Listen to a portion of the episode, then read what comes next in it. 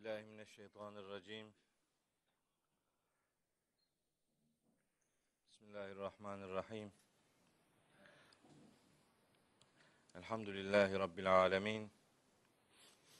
Ve salatu ve selamu ala seyyidina Muhammedin ve alihi ve ashabihi ve men tebi'ahu bi ihsanin ila yevmiddin.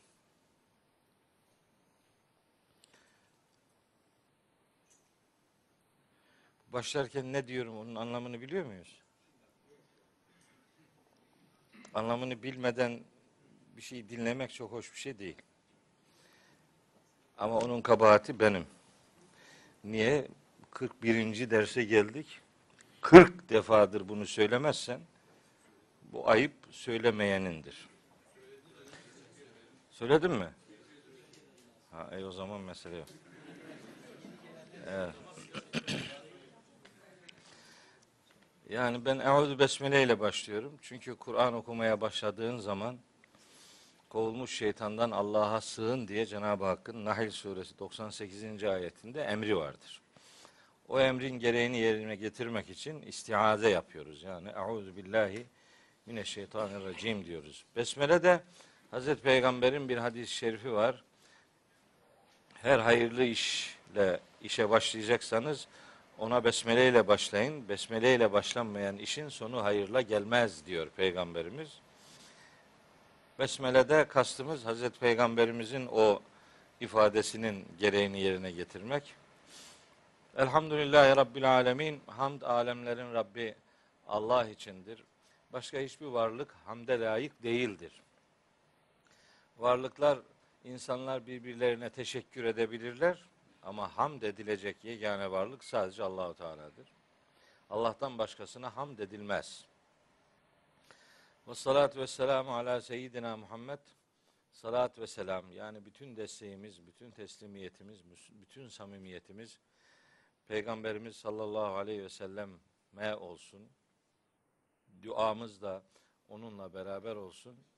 Sadece onunla değil, ailesiyle olsun, ashabıyla olsun, arkadaşlarıyla olsun ve hesap gününe kadar onun peşinden kim gidiyorsa onların üzerine de rahmet bol bol aksın yağsın diye dua ediyoruz.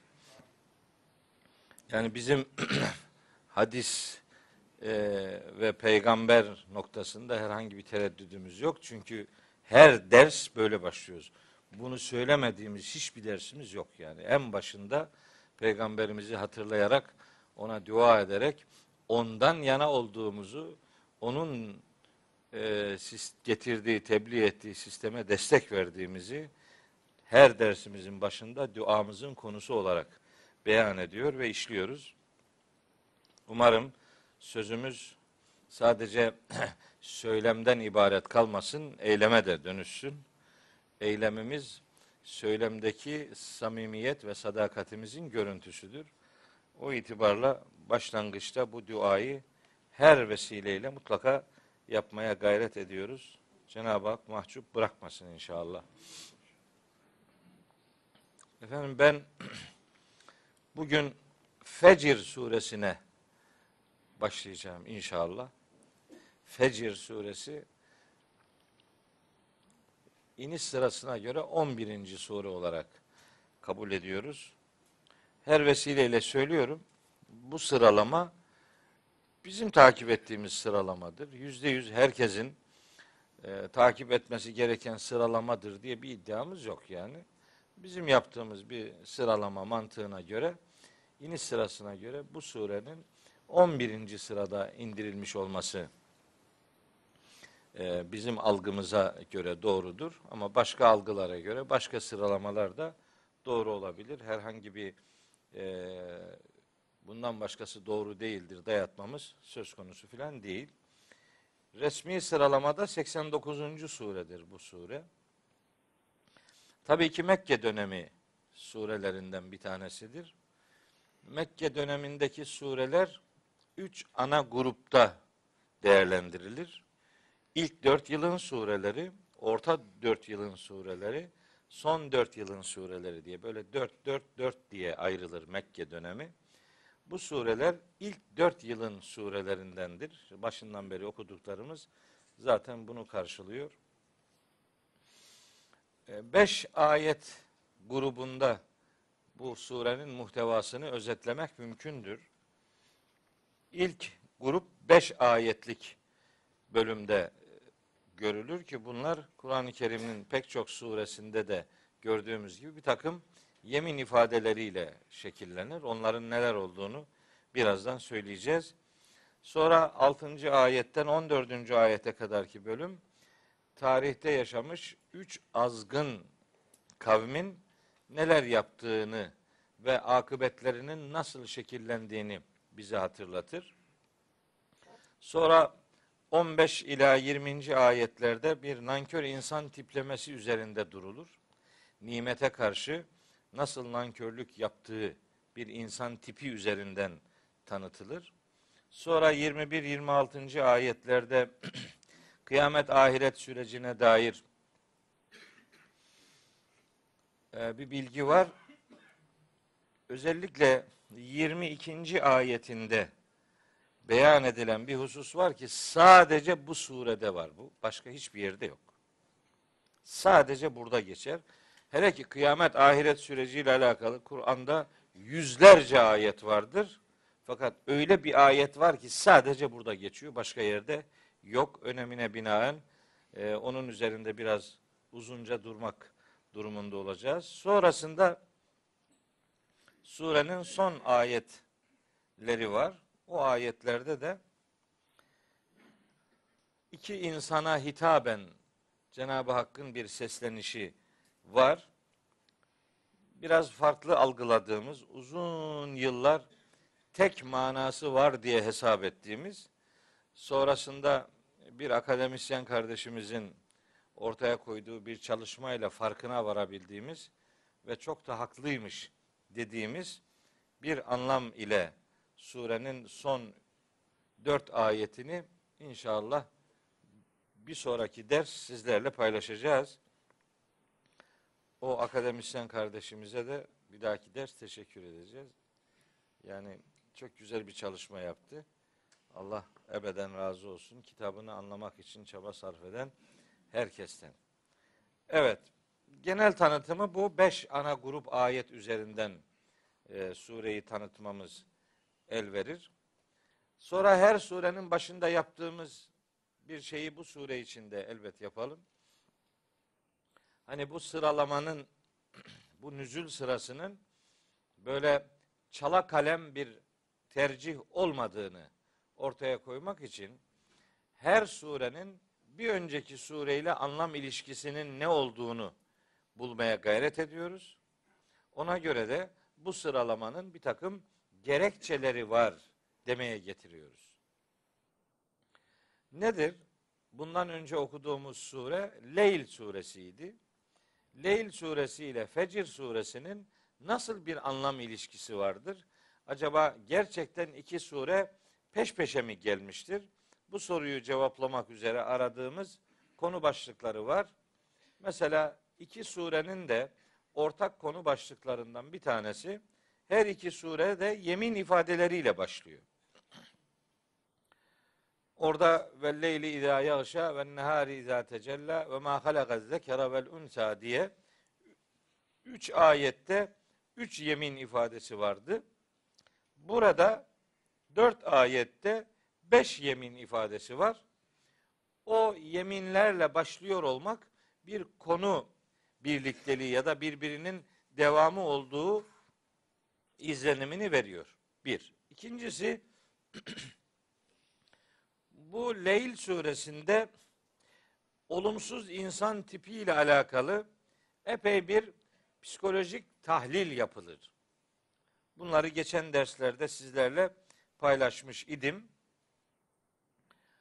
Aynen oradaki olumsuz insan tipiyle alakalı verilen bilgilerin sanki bir anlamda açılımı demek olan tarihten üç kavim üzerinde durulur. Ad kavmi, Semud kavmi ve Firavun'un adamları. O olumsuz insan tiplemesinde orada sanki e, soyut olarak ifade edilen hususiyetler bu surede somuta dönüştürülüyor. Bizatihi örnek veriliyor. Birinde hani teorik bilgi veriliyor, öbüründe iş pratiğe dökülüyor. Böyle somut bilgilendirmeler yapılıyor. Buradan hareketle de iki surenin peş peşe indirildiğini söylemekte bir sakınca yok. Dahası Leyl suresinde bir cimri insandan söz edilir. Ve emmâ men behile. Behile cimrilik yapmak demek. O cimrilik yapan adam üzerinden bu surede işte 17. 18. 19. 20. ayetlerinde bu cimriliğin sanki nasıl hayata geçirildiğine dair bir örnek veriliyor. İşte kella bella tükrimunel yetime. İşte siz yetime ikram etmiyorsunuz. Cimrilik yapıyorsunuz yani. Ve la tahaddun ala ta'amil miskini. Yoksulun doyurulmasına birbirinizi teşvik etmiyorsunuz. Ve te'kulûne türase eklen lemma. Böyle mirası böyle olur olmaz helal haram demeden yiyorsunuz. Ve tuhibbûnel mâle hubben cemma. İşte bu dünya malını da tarifi imkansız, sınırsız bir şekilde seviyorsunuz. İşte bu cimriliğin nasıl meydana geldiği ya da nasıl görüntüler ortaya koyduğuna dair pratik örnekler veriliyor. Bu itibarla da Leyl suresi ile Fecir suresinin birbirinin ardı sıra geldiğini söylüyoruz. Gerekçelerimizden biri de budur. Her iki surede de mahşere dikkat çekilen e, ifadeler var. Ayrıca azabın şiddetini ortaya koyan ifadeler de var. Bu beş noktada Leyl suresi ile Fecir suresinin birbirinin peşi sıra geldiğini söylüyoruz. Bizim bakışımız budur. Tekrar ediyorum başka bakışlar, başka sıralamalar da e, yapılabilir. Onu yapanlara da neden böyle yaptınız diye bir e, aykırı görüşümüz, aykırı bir bakışımız kesinlikle söz konusu değil. İlk beş ayet üzerinde konuşmaya başlayalım. Sonra altıncı ayetten 14. ayete kadarki bölümü de inşallah sizlerle bugün konuşmuş olacağız. İlk beş ayette ilk beş ayetin dördünde yemin ifadeleri var. Beşincisinde yemin akıl ilişkisi üzerinde duran bir beyan söz konusu. Şimdi bakalım Allahu Teala nelere yemin etmiş? Bu yemin ifadelerinin ilk üç ayette yer alanları sadece bu surede vardır. Başka surelerde yok. Yani fecre yemin sadece burada var. On geceye yemin sadece burada var. Çift olan ve tek olana yemin sadece burada var. Başka surelerde pek çok yemin ifadeleri var ama bu sure bu yönüyle diğer surelerden farklıdır. Gece ile alakalı dönüp gitmekte olan, gelip geçmekte olan geceye yemin ifadesi dördüncü ayette yer alır ama onun benzerleri başka yerlerde var. Müddessir suresinde de var, Tekvir suresinde de var. Onun için gece ile geçip gitmekte olan gece ile ilgili yemin sadece buraya özeldir diyemeyiz. Çünkü bu iki tane daha örneği var. Şimdi birkaç dakika neden bu yemin ifadelerine yer verildiğini çok kısa bir şekilde ifade edeyim. Daha önce çünkü söyledim. Biz neden yemin ederiz? Bizim yemin etmemizin sebebi e, hele ki yeminimizi Allah üzerinden yaparız. Cenab-ı Hakk'a yemin etmemizin sebebi, sebebi muhatabı daha inandırıcı bir pozisyona getirebilmektir. Hatta yeminimizin sebebi olaya Allah'ı şahit tutmamızdır. Allah'a yemin olsun ki derken kastımız Allah şahidimiz olsun. Dur. E, Allah şahidimiz olsun da Cenab-ı Hakk'ı her şeyin murakıbı olması itibariyle şahit tuttuğumuz vakıadır. E peki Cenab-ı Hak neden bu varlıklara yemin ediyor, başka varlıklara yemin ediyor? Aynı mantık orada da söz konusudur. Kur'an-ı Kerim'de yer alan yeminler muhataplara ey muhatap bu yemin edilen şeyler hepinizin şahidi olacaktır duygusunu vermek içindir. Yani Fecre yemin olsun demek, fecir şahidiniz olacak, haberiniz olsun demektir. On geceye yemin olsun demek, işte o geceler şahidiniz olacak demektir. Çifte, teke yemin olsun demek, çift olan şeyler de, tek olan hakikat de şahidiniz olacaktır. Geçip gitmekte olan geceye yemin olsun demek, gece de şahidiniz olacak demektir. Diğer ayetlerdeki yeminleri düşünün. Gündüze yemin olsun, gündüz şahidiniz olacak demektir. Geceye yemin olsun, gece de şahidiniz olacak. Yani hiç kimse hiçbir eylemini, dünya hayatındaki hiçbir davranışını Cenab-ı Hakk'ın ilminden ve mahşerdeki sorgulamadan gizleyemeyecektir demektir. Allah her şeyi biliyor üzerinden bir mana akışı söz konusudur. Biz ayetleri böyle değerlendireceğiz, böyle yorumlayacağız. Tabi fecir denince hemen bir kelimeyle maksat şudur deyip kestirip atabileceğimiz bir kelime değil. Vel feciri. Fecre yemin olsun. Nedir fecir? Tabi açıp eski müfessirlerimizin neler söylediklerine bakıyoruz. Fecir bildiğimiz haliyle sabah demek yani. Güneş aydınlıklarının e, şeyden ufuktan belirmesi anlamındaki o kısmi aydınlanmaya fecir diyoruz. Hani en çok da Ramazan ayında böyle depreşir fecirle alakalı konular. Ee, yani imsak ne zamandır üzerinden işte bir takım çalışmalar yapılır.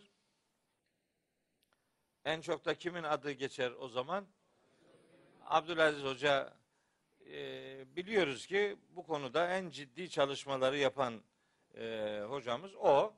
Ben dilerim ki taraflar bir araya gelsinler ve fecir. Şimdi bu Allah'ın kainat kitabından bir ayet bu fecir.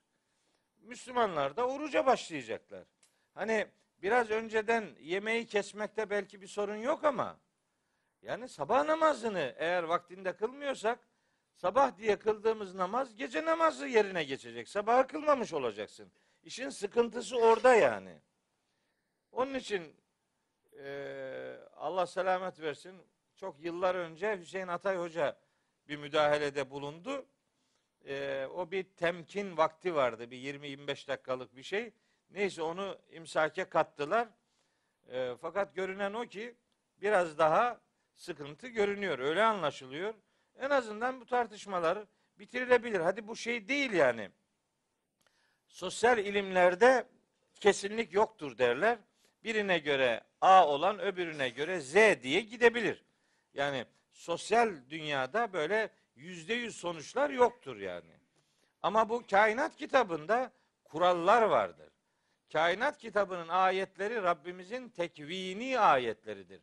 Yaratılışla alakalı ayetlerdir. Bunlar üzerinden yorum yapılmaz. Yani fecir ne zamansa o bellidir. Bunun Ahmet'e göre saatiyle Mehmet'e göre saati değişmez. Gerçekten yani bu bu tartışmayı ne olursa olsun bitirmek lazım. Ama tarafların biri varken öbürü de olacak ki tartışma bitsin. Hatta bildiğim kadarıyla bu konuda iki tane taraf da yok. Daha başka taraflar da var. Yani şimdi biz işte Diyanet Teşkilatı'nın yaptığı takvime göre işte götürüyoruz hayatımızı büyük yoğunlukla öyle yapıyoruz. Abdülaziz Hoca'nın imsakla alakalı ciddi eleştirisi var. Ama başka cemaatlerin Diyaneti de beğenmeyen daha erken imsaki bitiren uygulamaları var. Yani bazı yetkililer diyor ki işte onlar çok erken bitiriyor. Bunlar biraz geç biz de ortasını aldık. Öyle şey yok. Ne demek? Hangisi doğruysa o alınacak. Yani biri ifrat biri tefrit değil öyle bir şey yok. Bir tane hakikat var. Bakın sosyal bir olay değil bu. Bunun üzerinde yorum yapılmaz. Neyse bu fecrin meydana geliş saati, dakikası, saniyesi bellidir bu. Bu yani laboratuvarlardaki deneylerin verdiği sonuç gibi bir şeydir bu. Bunda oynama olmaz. Keşke, keşke bir imkan olsa da bu iş bir daha tartışma yapılmadan sona erdirilse de Müslümanlar şimdi kimin takvimini takip edelim diye derin tereddütler yaşanıyor. Gereksiz e, polemiklerin bir alemi yok. bir araya gelinir ve bir anda bitirilir bu iş. Umarım öyle bir gün yakın olsun. İnşallah öyle bir günü de görür. Ümmet, bu ümmet darma duman gidiyor. Bu ümmet Ramazan'ını aynı günde başlatamıyor. Bu ümmet aynı günde bayram yapamıyor. Aynı günde kurban kesemiyor bu ümmet. Yani bir grup diyor ki bu sene Haccı Ekber senesidir. Haydi bakalım Haccı Ekber diye kendilerini böyle şanslı piyango vurmuş gibi sayıyorlar. E Arabistan'a göre Arafa günü eğer Cuma'ya geliyorsa Haccı Ekber oluyor. E Arafa Cuma'ya geliyor ama bizim burada bayram cumartesi. Dolayısıyla kime göre Haccı Ekber belli değil. Yani bu darma duman görüntü insanları rahatsız ediyor olması lazım. Bundan rahatsızlık duymamak gerçekten bir çok duyarsızlık. Buradan yavaş yavaş sıyrılmak lazım. Herhangi birini suçlamadan, herhangi birini ötekileştirmeden Allah'ın kainat kitabına yazdığı bu kuralların kesin sonuçlar verdiği gerçeğine teslim olarak bu işlerin ne olursa olsun bitirilmesi gerektiğine inanıyorum bir Müslüman olarak. Peki fecir nedir? Eski alimlerimiz bu kelimeyi nasıl yorumlamışlardır? Bir takım kanaatler var. Yazdım onları. İşte sabah namazının vakti diyenler var. Bizatihi sabah namazı diyenler var. Zaten el fecir sabah namazı yani Arapça niyetlerde fecir kelimesi niyetin konusu olarak kullanılır. Maksat budur diyenler var. Kurban bayram namazıdır diyenler var. Zilhicce'nin ilk sabahıdır diyenler var. Muharrem ayının ilk sabahıdır diyenler var. Daha başka görüşler de var ama şöyle 3-5 tanesini e, hatırlatayım istiyorum. Fecir kelimesinin vakitle alakalı bir anlamı olduğu gibi bu kelimenin fışkırtmak anlamı da var. Mesela İsra suresinde Mekkeli müşrikler Hazreti Peygamber'in peygamberliğine dair tereddütler ortaya koyunca bize bir takım sıra dışı uygulamalar yap. Belki inanırız diyorlar. Ondan istedikleri bir takım faaliyetler var. O faaliyetlerden bir tanesi işte İsra 90. ayette geçer. Derler ki ve kalu len nu'mine leke hatta tefcura lena minel erdi yenbu'a. Biz sana yerden, topraktan böyle bir su fışkırtıncaya kadar inanmayız. İşte buradaki tefcüre suyun fışkırtılması demektir. Tefcir bu demektir. Cennet nimetlerinin sayıldığı İnsan suresinin 6. ayetinde de benzer bir ifade var. Aynen yeşrabu biha ibadullahi yufecciruneha tefcira. Onlar o su kaynağından diledikleri kadar fışkırtacaklar. Yani cennetteki o ödül ırmaklarının başına geçecekler. Irmağı istediği gibi akıtacak yani. Orada da bu kelime geçiyor. Yüfeccirune aynı fecir kelimesiyle aynı kökten geliyor. Buradan hareketle bazı alimler demişler ki bu ayetteki el fecir kelimesinden kasıt suların fışkırdığı ve yaratılmışların hayatının beslendiği çeşmeler, su gözeleridir. Kast budur diyorlar. Yani böyle havadan atma bir görüş değil bu kelimenin kendi kök anlamı ve Kur'an'daki kullanımlarından da destek alarak ortaya konulmuş görüşlerden bir tanesidir. Başka bir grup alim diyor ki el fecri kelimesinden kasıt sabahın aydınlığıdır. Sabahın aydınlığı demek yani gün ışığının bulunduğu zaman demektir. Bu tıpkı ve duha ayetinde olduğu gibi kuşluğun aydınlığı bir anlamda gündüzün aydınlığı manasını verir. Eğer maksat sabahın aydınlığı yani gündüzün aydınlığı ise dördüncü ayette gelecek geçip gitmekte olan gece geceyi ve gündüzü bir araya getirdiğiniz zaman bütün zamanlara yemin edilmiş olur. Yani bu surenin ilk ayetlerinde Rabbimizin bütün zamanları içine alan bir yemin ifadesi ortaya koyduğu söylenebilir. Bu böyle yadırganır bir görüş değildir. Son derece isabetli görüşlerden bir tanesidir. Gece gündüz ikisi birbirini tamamladı mı bütün zamanlar söz konusu ediliyor demektir. Bütün zamanlara yemin edilmesi ne demektir? Zaman şahidiniz olacak, haberiniz olsun. Vel asri, oradaki asra yemin olsun demek, akıp gitmekte olan zamana yemin olsun demektir. Akıp gitmekte olan zaman şahidiniz olacak, haberiniz olsun demektir. Hiç kimse yaptığı bir yanlışı yanında kar olarak göremeyecektir. Her şey herkesin bir çeşit şahidi olacaktır. Biz zaten bu derslerimizi de aslında imanımıza şahitleri çoğaltalım diye yapıyoruz. Ruzi mahşerde birbirimizle alakalı hak şehadetliğinde bulunalım diye bu işleri yapıyoruz. Yoksa öyle bir, bir bilgiçlik taslamak diye bir derdimiz haşa ve kella asla böyle bir şeyimiz yok.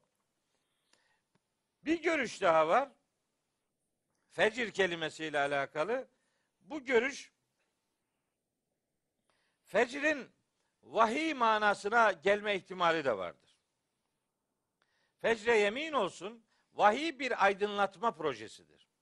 Fecir de bir aydınlanma demektir.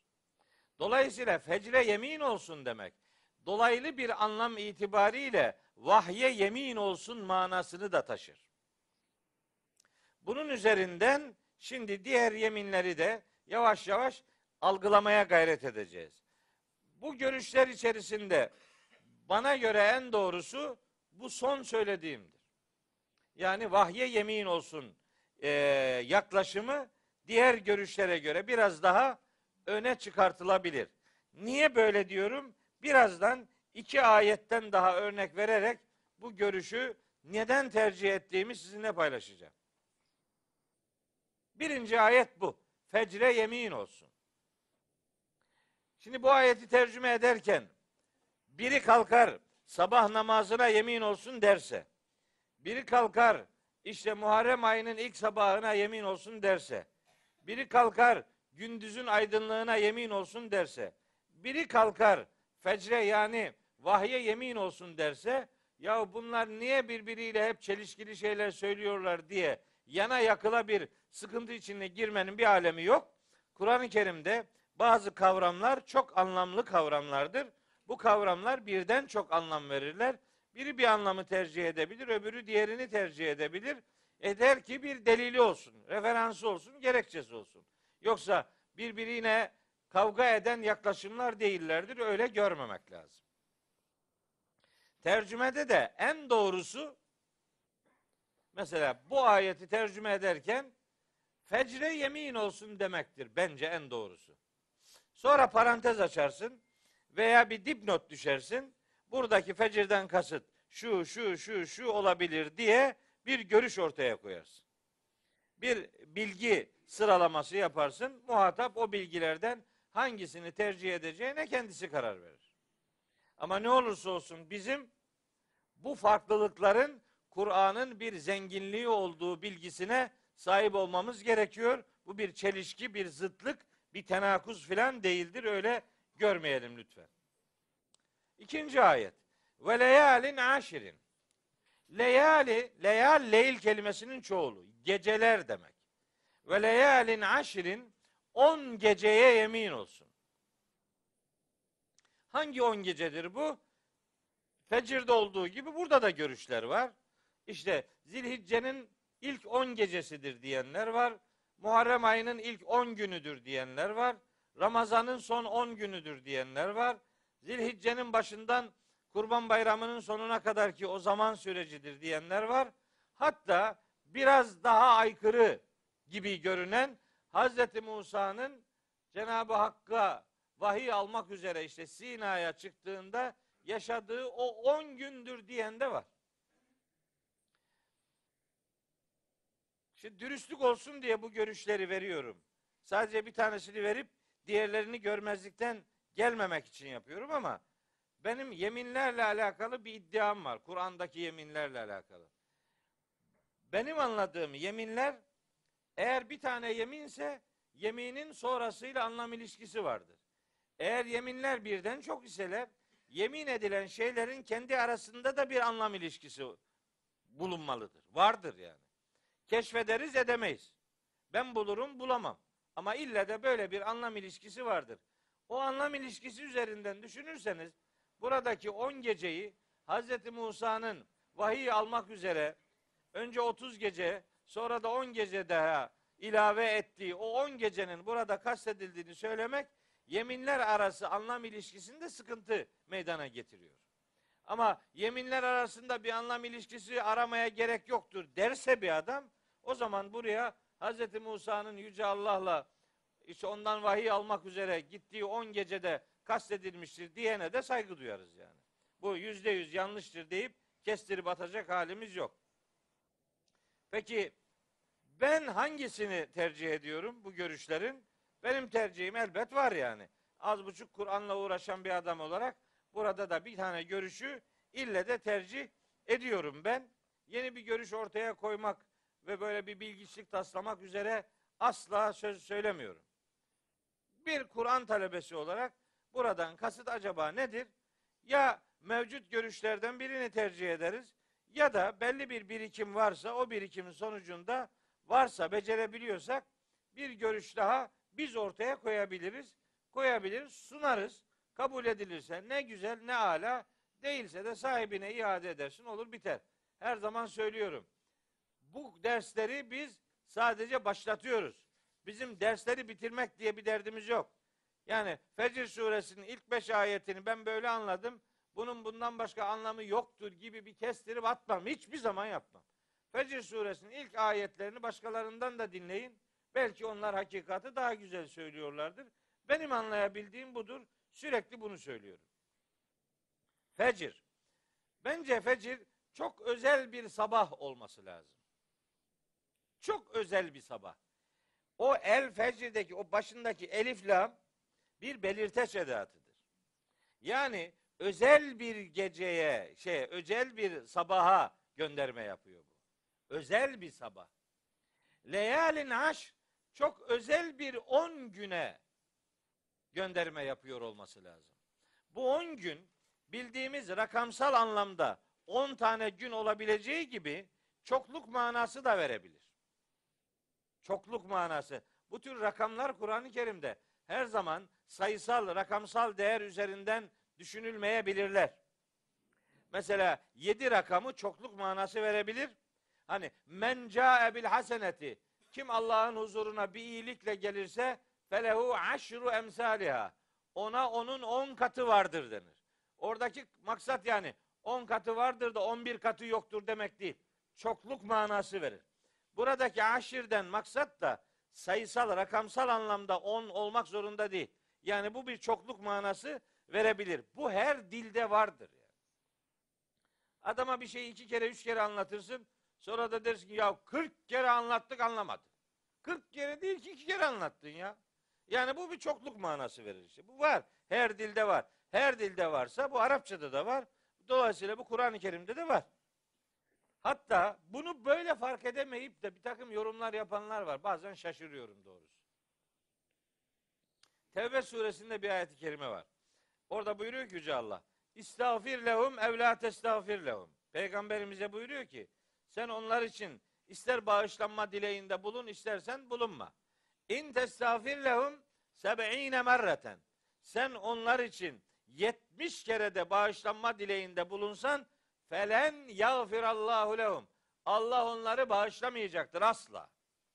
Şimdi demesin mi ki 70 kere de bağışlamayacak ama ben 71.yi tamamlıyorum onu bağışla. E anlamadım bunu ya. Anlamadım bunu. Ya gözünü seveyim ya.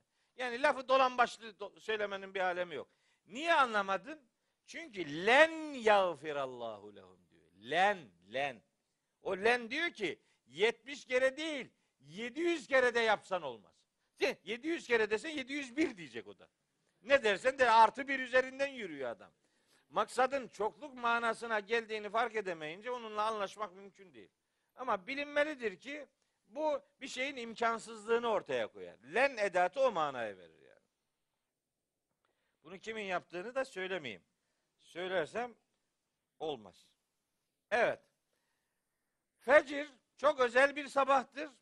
10 gece çok özellikli bir e, zaman dilimidir.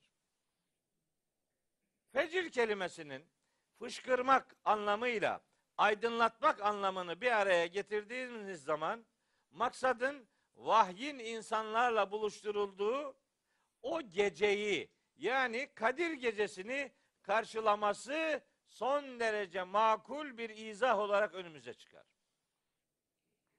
Eğer öyleyse Kur'an Kur'an'da geçen sıfatlarından ve isimlerinden biri itibariyle nur diye anılır. İşte Şura suresi 52. ayette öyle der. Velakin cealnahu nura. Biz bu vahyi nur yaptık, aydınlık yaptık. Maide suresi 15. ayette de öyle geçer. Kad ca'ekum minallahi nurun. Size Allah'tan bir nur gelmiştir. Işık gelmiştir, aydınlatma gelmiştir. Bu ne demektir? Vahiy aydınlatma projesidir. Fecir o aydınlanmanın başladığı sabahı anlatır. Öyleyse burada sözü edilen fecirden kasıt muhtemeldir ki vahyin insanlıkla ilk buluşturulduğu o Kadir gecesinin sabahıdır.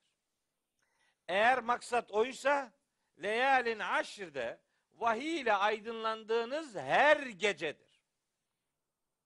Ben çünkü Kadir gecesini bir piyango gecesi gibi algılayanlardan değilim. Ben Kadir gecesinin insanın vahiy ile buluştuğu zaman dilimini karşıladığı kanaatindeyim. Öyleyse hayatınızda Kadir dakikaları, Kadir saatleri, Kadir günleri, Kadir geceleri, Kadir ayları, Kadir yılları olsun derim. Bir aydınlanmaysa ne zaman aydınlanıyorsanız işte maksat odur. Onun üzerinden yürümek lazım. Leyalin aşri de daha çok gece vahiy ile buluşmaya gönderme yapılsın diye kullanıldığı kanaatindeyim. Biliyorsunuz benim gece vahiy ile çalışmak diye bir takıntım var. Müzzemmil suresinin ilk ayetleri bana bunu öğretmiştir. Gece mışıl mışıl uyuyandan değil, gece vahiy ile buluşandan söz eder. Müzzemmil suresinin ilk dört ayet. Sadece orası değil, daha başka ayetlerde, İnsan suresinde de, Furkan suresinde de, e, Mümin suresinde de, Zariyat suresinde de şu kadar ayet vardır ki insanlar geceleyin vahiy ile buluşsunlar der. Ve leyalin aşrin vahiy ile buluşulan gecelere gönderme yapıldığı kanaatindeyim. Aşırdan maksadı çokluk olarak algılarsanız her ne zaman gecenin hangi saatinde, hangi gece vaktinde vahiy ile buluşuyorsanız Allah o vakitlerin şahidiniz olacağı haberini veriyor demektir. Vahiy ile buluştuğunuz sabaha yemin olsun. O sabah şahidiniz olacaktır. Vahiy ile buluştuğunuz o on geceler şahidiniz olacak demektir. Benim davetim şahitlerimizi çoğaltmaya yönelik bir davettir. Dolayısıyla buradaki fecri vahyin aydınlığıyla buluştuğumuz sabahın aydınlığı, on geceyi de vahiy ile şenlik tuttuğumuz zaman dilimleri olarak algılıyorum. Peki sadece bu iki kelimeden hareketle mi bu sonuca varıyorum? Hayır. Mesela Tarık suresinin ilk ayetlerindeki yeminin konusunun da vahiy olduğuna inanıyorum ben. Ve semai ve tariki ve ma edrake mattariku en necmu sakibu. En necmu necim biz burada söyledik değil mi? Ve ma edrakelerin Kur'an'da neden bulunduğunu söyledim ben. Söylemişimdir. Eğer ve ma edrake ile bir şey soruluyorsa cevabını Rabbimiz verecek ve sıra dışı bir cevap verecek demektir. Sıradan bir cevap verilmeyecek demektir. Ve ma edrake dedi mi hani antenleri açacaksın. Aa yeni bir şey sıra dışı duyulmadık bir şey geliyor. O mana bize verilir. Ve semai göğe yemin olsun. Ve tarık Tarık'a yemin olsun. Tarık ne? İşte geceleyin ansızın gelen yıldız. E ve ma edrake met Tarık bu Tarık'ın ne olduğunu sana bildiren ne olabilir ki? En necmü sakip karanlıkları delip geçen yıldız. E, yıldız o zaten. Bunu ve ma ile demeye gerek yok ki zaten. Eğer en necmü sakipten maksat karanlığı delip geçen yıldız ise o karanlığın içinden bir ışık hüzmesinin gelmesi kastediliyorsa yıldız denince herkes bunu anlar zaten. Bunu ve ma ile sormaya gerek yok. Madem ki ve ma ile soruluyor anlayacağız ki o sorunun arkasında sıra dışı bir cevap var. Karanlıkları delip geçen yıldız burada vahyi temsil eder. Cehalet karanlıklarını delip geçen vahyin aydınlığı demektir. En necmus sakib. Tarık da o demektir aslında. Sema da burada gök manasını vermez. Sema yüceler alemi demektir. Yüceler alemine yemin olsun ve o alemden insanlığa sunulmakta olan cehalet karanlıklarını aydınlığa dönüştüren vahyin aydınlatıcılığına yemin olsun demektir. Tarık da Necim de aslında vahyi temsil eder. Gidin Necim suresine o ve necmi diye başlar. Ve necmi izâ heva. İşte battığı zaman yıldıza yemin olsun. Hayır orada kastedilen yıldız filan değil ve onun batması da değil yani. Batan yıldız yeminin konusu olmaz. Yıldıza yemin edilecekse çıkan yıldıza yemin edilir. Aydınlatan yıldıza yemin edilir. Işığını kaybetmiş yıldıza yeminin nasıl bir hikmeti olabilir ki? Ve necmi idâ heva peyderpey yavaş yavaş ağır ağır gelen vahiy yıldızına yemin olsun demektir. Çünkü Kur'an'a göre Kur'an'ın tamamı da yıldızdır. Parça parça her bir ayeti de bir yıldızdır. Peki Kur'an neden yıldıza benzetilir? Yıldız nasıl karanlıkları aydınlığa çeviriyorsa vahiy de cehalet, küfür, şirk, nifak karanlıklarını efendim nura yani aydınlığa dönüştürücü bir misyondur. Onun için böyle bir benzetme söz konusudur. Oradan hareketle buradaki fecri vahiy 10 geceyi de vahiy ile buluştuğumuz zaman dilimleri olarak algılıyoruz. Daha özele indirgeyerek söyleyelim. Maksat eğer Kadir gecesi ise 10 geceden maksat da içinde Kadir gecesinin bulunduğu Ramazan'ın son 10 gecesidir yorumu ille de 10 üzerinden rakamsal olarak durmuyorum. Yani vahiy ile buluşulan her geceyi bu manada kastedebiliriz diye beyan etmiş olayım. Bu yaklaşımı bu diğer ayetlerle buluşma noktasında yani zihnime getirmemde yardımcı olan hocalarımız var. Biri de Mustafa hocamız. Ona da selam olsun. Böyle vahyin böyle atmosferde dolaşmakta olan bir değer olmasından bunu hayata yansıtmaya, hayata taşımaya çalıştığımız bir e, değere dönüştürme yorumlarını yapanları çok seviyorum ben. Böyle vahiy benimle alakalı olsun çabası kim tarafından ortaya konuyorsa bu benim için son derece davetkar bir yorum oluyor. Şimdi mesela Kur'an-ı Kerim'de böyle vel murselati diye diyelim böyle sıfatlar var. Ve naziati diye sıfatlar var. Ve ve safati diye böyle sıfat ifadeleri var. Ve zariyati sıfat ifadeleri var. Bu sıfat ifadelerini işte melekler, rüzgarlar, yağmurlar, şunlar bunlar diye yorumlamak yerine eğer imkanı varsa bunları vahyin etkinliğine dönüştürebilecek bir yorum yapılabiliyorsa vahyi hayata taşıma noktasında önünüz açılıyor demektir. O itibarla böyle bizi daha vahiy ile buluşturan yaklaşımlar şahsen benim için çok daha dikkat çekicidir. Bunun üzerinden ayetleri anlamaya ve ayetleri yorumlamaya gayret ediyorum. Ama tekrar ediyorum başka görüşler de benim için saygı değerdir. Onlara da itibar edilebilir. İtibar edenleri de asla yadırgamam. Benim maksadım vahiy ile hayatı buluşturma noktasındaki bir çabayı ortaya koymaktır. İlk iki ayet bu. Üçüncü ayet. Ve şef'i vel vetri. Şef çift demektir. Şimdi Kur'an-ı Kerim'de şöyle ayet var mesela. Zariyat suresinde geçer. Ve min külli şeyin halakna zevceyni. Biz her şeyi çiftler halinde yarattık diyor. İki çift halinde yarattık. Neyi? Her şeyi. 49. ayet Zariyat suresinin. Yaratılan her şey eşiyle yaratılmıştır demektir bu. Bir çift oluş vardır. Hani Yasin'de de geçiyor ya Subhanellezi halakal ezvace külleha. Bütün çiftleri yaratan Allah'ın şanı ne yücedir. Mimma tümbitül ardu toprağın bitirmekte olduğu şeylerden min enfusihim insanlardan Ömüm ma la ya'lemun daha henüz bilemedikleri nice şeylerden de çiftleri yaratan Allah'tır.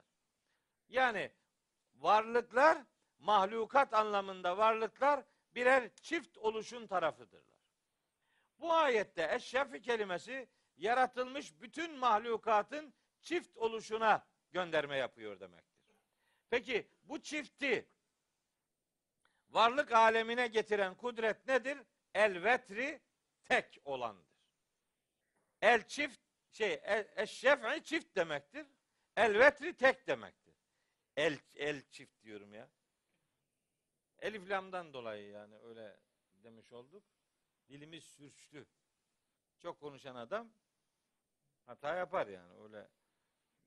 Mühim olan hatada ısrar etmemektir. Hemen mümkünse dönmektir. Dün akşam Başakşehir'de konuşuyordum.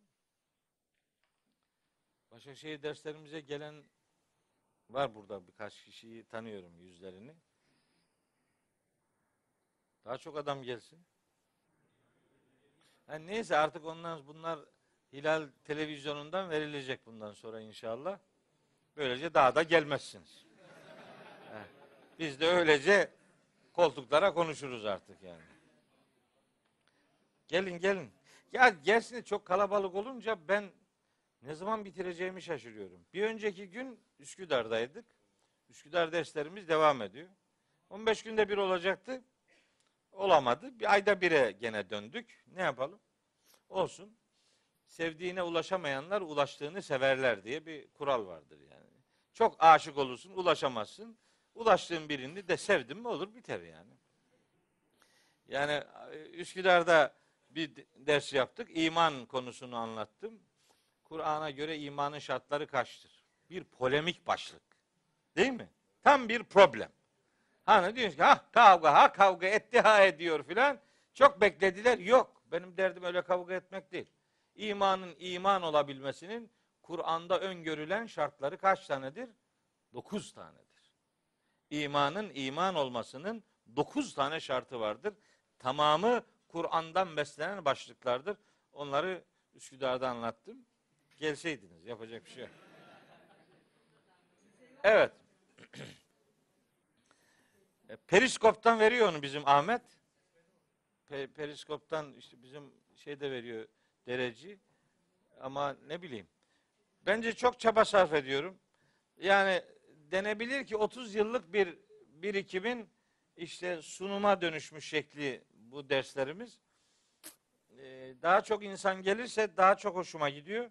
Aslında sayıya takılan bir adam değilim ben. Ben bir defa çokluğun hakikati temsil etmeyeceğine inananlardanım. Çünkü bunu bana Kur'an öğretmiştir. Kalabalık varsa kalabalık hakikatin ölçüsüdür. Yok öyle bir şey yok yani. Biz ona inanmayız. Hiç kimse kusura bakmasın. Evet salona sığmadılar. Salona sığmama devam ederse salon değişebilir. İşte salon boş kalırsa program iptal oluyor yani. Yani bu iş böyle öyle gidiyor. Onun için kalabalık olması gerekiyor ki program devam etsin. Dün akşam işte şeyde Başakşehir'de Bakara suresinin 177. ayetini anlatıyorum. Öyle heyecanlandım ki çok kalabalıktı. Kalabalığı görünce kendimi kaybediyorum ben de. Öyle anlatırken işte ve atel mâle alâ hubbihi zevil kurba vel yetâmâ vel mesâkîne ve ibnes sebîli ve sâilîne ve fir rikâb Burayı tercüme ederken diyorum ki ve fir rikâba borçlular diyorum. Birkaç defa söyledim. Şaşırdık. Ondan sonra lan dedim burada borçlu yok. Bu ne ikide bir borçlu deyip duruyorum ben. Kimse de uyarmıyor beni. Ya desene arkadaşım rikabi borçlu demek değil ki. Kölelikten kurtulmak isteyenler manasına gelir. Adam düşünüyor ki bu hoca iyi konuşuyor. Demek bu kelimenin böyle bir manası vardır. Herhalde öyle mi düşünüyor? Ne yapıyor bilmiyorum yani. Adamın ağzı dolaşabilir. Uyarmak lazım. Ve hele ki hakikat noktasında bir uyarıysa canıma minnet. Onu onu hiç yüksünmeden kabul ederim. Teşekkür de ederim yani. Hata ise hatada ısrar etmenin bir alemi yok. Hatadan dönmek erdemdir. Adem iblis kıssası niye anlatılır? Adem hata yaptığını itiraf etti, vazgeçti. Hazreti Adem oldu. İblis hatayı üstlenmedi. Faturayı Allah'a kesmeye gayret etti. Hatada ısrar etti. Şeytan oldu yani. Hatada ısrar etmenin bir alemi yok. Biz de zaten davetimiz kardeşlerimiz varsa hatalarından vazgeçsinlerdir. Yoksa Bizim de hatamız varsa tabii ki biz de hatadan vazgeçmek durumunda olacağız. Hatada ısrar etmek sahibini perişanlığa götürür. Öyle bir yanlışlık yapmamak lazım. Evet. Şimdi buradaki şefvet kelimelerinin nasıl yorumlandığına baktık tabi. Eski alimlerimiz neler söylemişler diye. Burada da pek çok görüş ileri sürülmüş. Ama hakkını teslim edelim. Şef üzerinden kainattaki çift kutupluluğa işaret eden hatırı sayılır yorumlar yapılmış. İşte mesela demişler ki şef'den kasıt iman küfür, mutluluk huzursuzluk, hidayet dalalet, aydınlık karanlık, gündüz gece, sıcak soğuk, güneş ay, işte yaz kış, yer gök, insan cin, artı eksi, pozitif negatif, erkek dişi gibi bütün mahlukatın tabi olduğu sistem aşağı yukarı bu başlıklarda özetleniyor. Bütün bu çiftleri yaratan kudrete yemin olsun. Vel vetri ve bizati o kudretin kendisine yemin olsun. Vetr zaten tek olan demektir. Tek olandan kasıt da Rabbimizdir. Denebilir ki niye bu vetir sonra geldi de şef önce geldi? Bunun bir tek sebebi olsa gerek. Ayet sonlarındaki ifade uyumu. Vel fecr re ile bitiyor. Ve leyalin aşr re ile bitiyor. Ve şef'i vel vetr re ile bitiyor. Ve leyli idâ yes o da re ile bitiyor. Hatta 5. ayet lizi hicr o da re ile bitiyor. Yani ayet sonlarındaki ifade uyumu nedeniyle bir re'li e, uyum söz konusudur. Onun için re'li olan elvetr kelimesi sonraya gelmiştir. Tekten kastın Yüce Allah olduğunda şüphe yok artık. İhlas suresi en büyük delilimizdir. Kul huvallahu ahad. İşte Allah de ki nasıl tercüme ediyoruz İhlas'ın birinci ayetini? De ki de ki evet de ki o Allah'tır tektir. De ki o Allah tektir tercümesi yanlıştır. Hiç şakası yok. Yanlış yani. Mana doğru, tercüme yanlış. De ki o Allah'tır, tektir. Hazreti Peygamber'in de bu vetir kelimesini kullandığı güzel bir hadis-i şerifi var. Allahu vitrün yuhibbul vitre. Allah tektir, teki sever.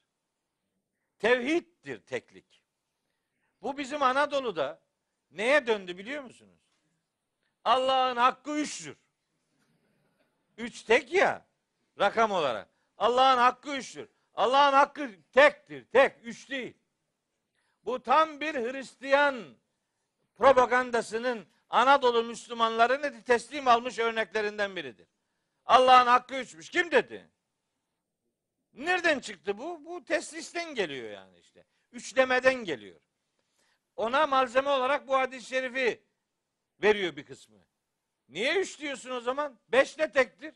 Yedi de dokuz niye demiyorsun? Niye üç üzerinden gidiyor? Çünkü Hristiyanlıktan geldi bu işte. Bu kadar basit. Dilimizi hangi ifadelerin meşgul ettiğini sorgulamak durumundayız. Değil mi? Allah baba diyor adam mesela. Allah baba ne ya? Allah baba. Lem yelit ayeti duymadın mı hiç ya? Lem yelit Allah baba olmadı demektir. Mettekadallahu min veledin. Allah'ın çocuğu yok diyor Allahu Teala Müminun suresinde. Allah baba bu kültüre dışarıdan Hristiyan kültürden sokuşturulmuş korkunç bir şirk ifadesidir. Allah'ın hakkı üçtür. Bu da bir şirk cümlesidir.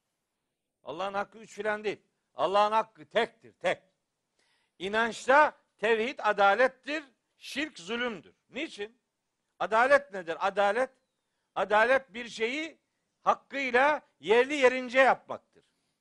Zulüm ise bir şeyi yerinden etmektir. İnançta adalettir tevhid. İnançta tevhid adalettir. Çünkü Allah'ın hakkı bizim fıtratımıza yazdığı üzere Allah'ı bir olarak kabul edebilme anlamında tevhiddir. Allah'ın hakkı budur. Şirk ise Allah'a karşı adaletini zedeleyecek bir yeni unsurun devreye sokulmasıdır ki o da bir hakikati yerinden etmek anlamında şirk zulümdür. En'am suresi 82. ayet geldiğinde Sahabiler peygamberimize soru sormuşlar ki o ayette Rabbimiz buyuruyor ki Estağfirullah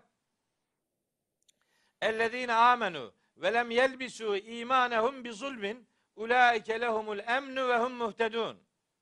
İman edip imanlarına zulüm karıştırmayanlar var ya güven onlar içindir ve hidayete erdirilecek olanlar da onlardır. Veya hidayete erdirilmiş olanlar onlardır. Bu ayet gelince sahabiler soruyor ki ya Resulallah hangi birimizin zulmü yok ki? Eyvah o zaman hidayet üzere değiliz diye bir e, sıkıntı ortaya koyunca Peygamberimiz Aleyhisselam harika bir cevap vermiş. Harika bir cevap. Kur'an'ın insan olarak en güzel müfessiri Peygamberimiz Aleyhisselam'dır. Ama onun öncesinde Kur'an'ın en güzel müfessiri bizatihi yine Kur'an'ın kendisidir.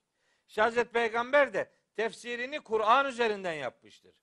O soruyu soranlara Kur'an'la cevap vermiş ve buyurmuş ki Lokman suresinin 13. ayetini okumuş. Hazreti Lokman oğluna nasihat ediyor. Ve iz kâle Lukmanu libnihi ve huve ya'izuh. Oğluna nasihat ederken demiş ki Lokman, Hazreti Lokman, ya buneyye, yavrucuğum, la tüşrik billahi. Sakın ha Allah'a ortak koşma. İnne şirke la zulmün azimun. Muhakkak ki şirk korkunç bir zulümdür, haksızlıktır. İşte Peygamberimiz imana bulaştırılmaması gereken zulmü şirk olarak bu ayeti okuyarak tefsir etmiştir. O itibarla yani iman şirk, iman küfür ilişkisinde kullanacağımız kelimeler çok önemli. Allah tektir, teki sever hadisi şerifinde ortaya konulmuş olan bu gerçeklik üzerinden başka bir mantık üretmek durumunda değiliz. Allah tektir, teki sever. Allahu vitrün yuhibbul vitre. Bu peygamberimizin hadisidir. Bakın kaynaklarında yazdım. Buhari, Müslim, Ebu Davud, Tirmizi hepsinde var aşağı yukarı. Allah tektir, teki sever. Bu teki üç üzerinden yorumlamaya çalışmak korkunç bir hatadır. Yapmasın bunu Müslümanlar. 13. Öyle şarkı sözleri var biliyorsunuz değil mi? Şirk, küfür dökülüyor sözün içinde. Bizim Müslüman oruçlu oruçlu onları söylüyor. Oruç tutuyor o böyle şarkı söylüyor yani. Güfte. Ya ne güfte? Besteyle ilgilensen olmaz mı yani? İlla güfteyi mi? İlla sözü mü tekrar edeceksin yani? Ne diyor ona? Ortalık bozuldu, düzen düzen bozuldu, ortalık karıştı bilmem nesi. Ya yetiş ya Muhammed, yetiş ya Ali. Hı. Hiçbiri yetişmez. Yanlışını çağırıyorsun. Yetişmez kusura bakma. Çağıracağın Allah Allah var. Yani adam ne demiş? Hızır denizlerin İlyas karaların koruyucusudur. Allah nerede? Ha, kitap mukaddesi gibi istirahata çekildi. Karaları birine, denizleri öbürüne terk etti, duruyor. Mesela şöyle bir türkü var. Ya ne kadar korkunç şeyler vallahi billahi. Adam diyor ki evvelim sensin, ahirim sensin. Zahirim sensin, batınım sensin. Müşrik sensin işte. Evvel, ahir, zahir, batın Allah'ın sıfatlarıdır ya. Ya Hadid suresinde Allah için kullanılan bu sıfatlar insana nispet edilir mi kardeşim ya? İnsan bir bakmaz mı ya? Huvel evvelu vel ahiru vel zahiru vel batın. Ve huve bi kulli şeyin alim. Hadid suresi 3. ayet. Veya işte düşünün mesela. Lanet olsun sana ey zalim kader. Ya bunu demek adamı nasıl Müslüman bırakır ya? Senin lanet ettiğin o felek dediğin şey Allah'ın ilim sıfatıdır. Allah'ın ilim sıfatına insan lanet eder mi ya? Seninle cehennem ödüldür bana, sensiz cennet bile sürgün sayılır. Gider görürsün. Bakarsın ödül nasıl bir ödüldür. Bütün artistler oradaymış. Git kavrulursun. Güya ne demek istiyor yani? Ben sensizliğe tahammül edemem. Yani, yani güya mantık bu. Adam gibi söyle. Başka dice mi yok? Niye bunları söylüyorsun arkadaş? Daha tehlikeli şeyler var vallahi ya. Neyse onları söylemek istemiyorum. Bak, bak hatırınıza gelmesin yani diye. Yani mesela bizim gibi Trabzonlular mesela kemence severiz biz. Yani öyle tehlikeli söz yoktur bizimkinde yani. Riv riv riv gı gı gı yani. Bizimki bu. Yani bir şey yok yani. Bir, bir, bir zararı ziyanı yok bizimkinin yani. Öbürlerinin sözlerinin içi çok tehlikeli gerçekten yani. Yani bu şarkı türkü meselesinde de eğer eğer bir söz itikaden tehlikeli ise hangi enstrümanla çalınıyor ve söyleniyor olursa olsun adamı dinden çıkarır Allah korusun. Ya da hangi enstrümanla çalınırsa çalınırsın bir şehvet tahriki söz konusuysa bu adamı büyük bir günahkar eder. İnsan neyi dinleyeceğine biraz olsun karar verir. Ne söylediğine bir bakar. Nereye gidiyoruz? Ne oluyor yani? Bir bakalım bu söz bizi nere sürükleyecek? O kısmıyla ilgilenmesi lazım. Bu vetir üzerinden de böyle çok canım sıkılıyor. Allah'ın hakkı üçtür. Allah'ın hakkı tektir, üçmüş değildir. Peki ilk iki ayetle üçüncü ayeti nasıl buluştururuz? Vahyin aydınlattığı sabaha, vahiy ile meşgul olduğumuz bütün gecelere ve kainatı çiftler halinde yaratan o tek kudrete yemin olsun. O çift hakik çift üzerinden insan ve insan üzerinden de kadın erkek ya da insan üzerinden insan cin ikilisi üzerinden muhatapları sorunlu varlıklar olarak çiftler halinde yaratan o tek kudrete yemin olsun demektir. Böylece yemin ifadeleri birbirini tamamlayan bir mana çok rahat bir şekilde verir. Ve nihayet ve leyli izâ yesri geçip gitmekte olan geceye yemin olsun. Biz bu, bu ifadenin benzerlerini biliyoruz. Nerede? İşte biri Tekvir suresinde ve leyli izâ as'as o da dönüp gitmekte olan gece demektir. Öbürü de Müddessir suresinin 33. ayeti ve leyli id edber. Edbere yudbiru idbar arkasını dönüp gitmek demektir. Bitmekte olan gece demektir. Bu gecenin bitmekte olduğunu ifade eder. Gecenin bitmesi neyi öğretir bize? Gecenin bitmesi zımnen, dolaylı olarak karanlıkların bitmesi manasına gelir. Eğer birinci ayetteki fecre vahyin aydınlığı manasını verirseniz, dördüncü ayette dönüp gitmekte olan, geçip gitmekte olan gece ifadesini de cehalet karanlıklarının bitiyor olması diye yorumlarsınız. Böyle olunca dört ayet, beş yemin ifadesiyle harika bir uyum içerisinde vahyin aydınlatıcı misyonuna, vahyi gönderen kudretin azametine ve nihayet karanlıkların yerini aydınlığa bırakacağı bir mesaja dönüşmüş olur. Bizim tercihimiz bu istikamettedir. Ben bu ayetleri böyle yorumluyorum. Tekrar ediyorum. Bu ayetler hakkın hakimiyetini temsil eder vahyin hakemliğinde, vahyin aydınlatıcı misyonuyla. İsra suresi 81. ayetle de uyum meydana gelir. O ayette buyurur ki Yüce Allah Kul ca ve kul el hakku ve zehekal batilu innel batile kâne zehuka. De ki hak geldi, batıl yok oldu. Zaten batıl yok olucudur. Ha, batılın yok olmasını istiyorsanız elin alemin yanlışlarıyla fazla uğraşmayacaksınız.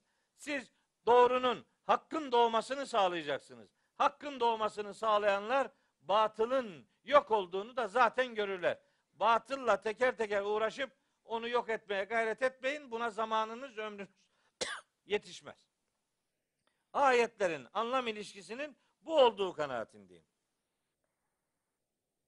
Sonra Hel fi zalike kasemun lizi hicrin. Bu beşinci ayet. Hel fi zalike kasemun lizi hicrin. Hicr kelimesi üzerinde biraz durmak gerekiyor ama önce bu hel edatı ile alakalı küçük bir bilgi vereyim. Hel edatı genel kullanımda bir soru edatıdır. Soru manası elde edilir hel edatıyla. Ama bu her zaman soru manası vermeyebilir. Hel edatının bazen kad edatı manası verdiği de olur. Kad muhakkak ki bir şeyin olmuşluğunu ifade eder. Kad edatı. Hel fi zalike kasemun lizihic bütün bunların her birinde muhakkak ki bir yemin değeri vardır manası verir. Hel edatına kad manası verirseniz bütün bunlarda yani bu beş yeminde mutlak surette bir yemin değeri vardır. Yani Allahu Teala ben boşuna konuşmuyorum. Bir şeye yemin ediyorsam önemine ve ciddiyetine binaen yemin ediyorum. Buna aklınızı biraz daha kilitleyin demek istiyor. Eğer hel edatına kad manası verirsek. Hel edatı bilinen manada soru manası da verebilir. Bu konuda akıl sahipleri için başka yemin mi varmış? Hel fi zalike kasamun. Bu konuda başka bir yemin mi var? Lidi hicrin aklını çalıştıranlar için. Yani zamansa zaman, vahiy ise vahiy, Cenab-ı Hak'sa Cenab-ı Hak, tek olan şey çift olanlar, karanlıklar, aydınlıklar ne var ne yok hepsini buraya koydu. Başka bir yemin mi var? Böyle bir anlam verebilir. Bundan öte bir yemin olabilir mi? Manası kastediliyor olabilir. Yahut da hel edatına soru manası vererek bütün bunlarda her akıl sahibi için bir yemin değeri vardır değil mi? Bu hel edatına değil mi manası da verilebilir. Bütün bunlarda hicr sahipleri için bir yemin değeri vardır değil mi? Yani vardır. İngilizce'de isn't it vardı sena. Bunların adı ne? Değil mi? Onun bir adı var onların. Ne? Aha question tag tamam. Ne bileyim ben ya. Bu işte öyle bir şey yani. Şimdi bu hicr kelimesi var bu ayette. Lidi hicrin. Hicr, hicr taş demek aslında. Hicr, hacer, taş demek yani. Hacer, taş, hicr o aynı kökten geliyor. Taş, akıl ilişkisi nasıl bir şeydir? Çok önemli bir kullanımdır bu. Çünkü bundan sonra üç tane milletten söz edecek Allahu Teala. Onların bir tanesi taş medeniyetiyle anılır Semud kavmi. Taş medeniyetiyle. Hatta onlara ashab-ı hicr derler. Yani taş adamları, taşlarla bir medeniyet üretmiş adamlar. Şimdi burada hemen bir teşekkür etmemiz lazım. Ben böyle aklıma geldikçe ederim bu teşekkürleri. Hiç de yüksünmem. E, bu akıl ve taş ilişkisinde gerçeği keskin, katı ve net bir şekilde ortaya koyan değer anlamında akıl taşa benzetilir. Yani taş katı bir gerçekliğin temsilcisidir. Akıl böyle bir gerçekliği çok net bir şekilde ortaya koyan bir değer olduğu için akıl hicr kelimesiyle de karşılanır. Bir. ikincisi kişiyi yanlıştan ve hatadan uzak tutmak, onu şerlerden uzaklaştırmak anlamında bir e, uzaklaşma manası da bu kavramın içerisinde söz konusudur. O itibarla hicr mehcur bir engellenmişlik manası verir. Ve hicren mehcura diye ayetler vardır. Ve ceale beynehuma berzahen ve hicren mehcura. Furkan suresinde o iki denizin yan yana olmasına rağmen birbirine kavuşmasına rağmen birbirine karışmamasını anlatan engel manasındaki o hicri mehcur ile buradaki hicr aynı kökten geliyor. Bu harika ilişkiyi hem akıl taş ilişkisini hem akıl engelleme ilişkisini ben doğrusu Bayraktar Hoca'dan öğrendim. Yani Allah için hatta şu cümleyi de çok onun tefsirini e, hazırladığı zaman birlikte çalışmıştık bir süre. O zaman demişti ki eğer bir akıl vahyin hakemliğinde eğer çalıştırılmıyorsa vahyin hakemliğinde çalıştırmayan bir aklın varıp duracağı yer kayalara çarpmaktır. Eğer aklını vahyin kontrolüne vermezse bir adam o akıl tek başına kayalara çarpıp yok olmaktan başka bir akıbet onu beklemez. Evet, Semud kavmiyle ilişkili ise bu anlam ilişkisi harikadır. Lidi hicr ifadesini böyle algılıyoruz ve bütün bu yeminlerin insan için muhteşem bir gelecek vaat ettiğini, insana sorumlu bir varlık olarak yaşatabilecek bir duyarlılık ortaya koyduğunu ve bu yemin edilen şeylerde gerçek manada bir yemin değeri bulunduğunu, bunun ötesinde başka bir değer aramanın da çok da mühim olmadığı manasını verir. Surenin bu beşinci ayeti ilk dört ayetteki beş yemine dikkat çekerek. Bu beş ayet böyle. Sonra bir grup ayet geliyor. 6 ve 14. ayetler. Bu ayetler üzerinden böyle çok detaylandırıcı şeyler söylemek istemiyorum ama böyle kilometre taşı olması itibariyle Cenab-ı Hakk'ın neden geçmiş ümmetlere ait bir takım olguları Müslümanların ikide bir gündemine getirdiğinin cevabını bulmak gerektiğine inanıyorum. Şimdi Kur'an-ı Kerim'in üçte birden fazlası kıssalardan oluşuyor. Bazı kıssalar var ki bir yerde anlatılmıyor. Çeşitli yerlerde anlatılıyor. Pek çok yerde geçiyor. Neden bunlar çeşitli boyutlarıyla anlatılıyor ve bu kıssaların anlatımındaki gerçek neden nedir? Bunun üzerinden birkaç bir şey söylemek lazım. Eğer kıssaların Kur'an'da yer alış gayesini ve bu kıssalardan asıl elde edilmesi gereken ders noktalarının neler olduğunu veyahut da kıssaları nasıl okumak lazım geldiğini eğer bilirse bir adam Kur'an-ı Kerim'in üçte birlik bölümüyle yakından konuşuyor demektir. Doğru okumalar gerçekleştiriyor demektir. Kur'an'ın kıssaların anlatımındaki maksadı tarihi bilgi vermek değildir. Kur'an tarih kitabı değildir. Çünkü bir olgunun, bir anlatımın tarih olabilmesi için üç şartın bulunması lazım. Tarihi yani bir olguyu tarih diye isimlendirmek için üç zorunlu şart vardır. Bir, yer, mekan. İki, şahıs isimleri, yer isimleri. Üç, zaman. Bu üçü varsa sunduğunuz bilgi tarih olarak isimlendirilebilir. Kur'an kıssalarında çok büyük oranda yer adı yoktur. Daha büyük oranda şahıs adı yoktur ve hiçbirinde tarih yoktur. za- zaman yoktur yani. Öyle olduğu için Kur'an kıssalarına tarih gözüyle bakılamaz. Kur'an bir tarih kitabı değildir. Ancak Kur'an tarihe ışık tutar. Tarihe ışık tutmak başka bir şeydir. Tarihi bilgi vermek bambaşka bir şeydir. Kur'an tarihi bilgi vermez. Tarihe ışık tutan bilgiler verir. O itibarla eğer Kur'an'da kıssaysa bir de şimdi bu kıssalar var. Bir Kur'an'da anlatılan bir de kıssa olmayan anlatımlar var. Onlar da darbu meseleler var. Ama bir şey söyleyelim, bunu unutmamak üzere ifade edeyim. Kur'an'da hikaye yok. Kur'an hikaye kitabı değildir. Hikaye nedir? Hikaye olmuş ya da olması muhtemel olan olaylar demektir. Hikaye. Oysa Kur'an'ın anlattığı kıssalar olması muhtemel olaylar değil. Bizatihi olmuş gerçeklerdir. Kıssa ise bunlar olmuştur.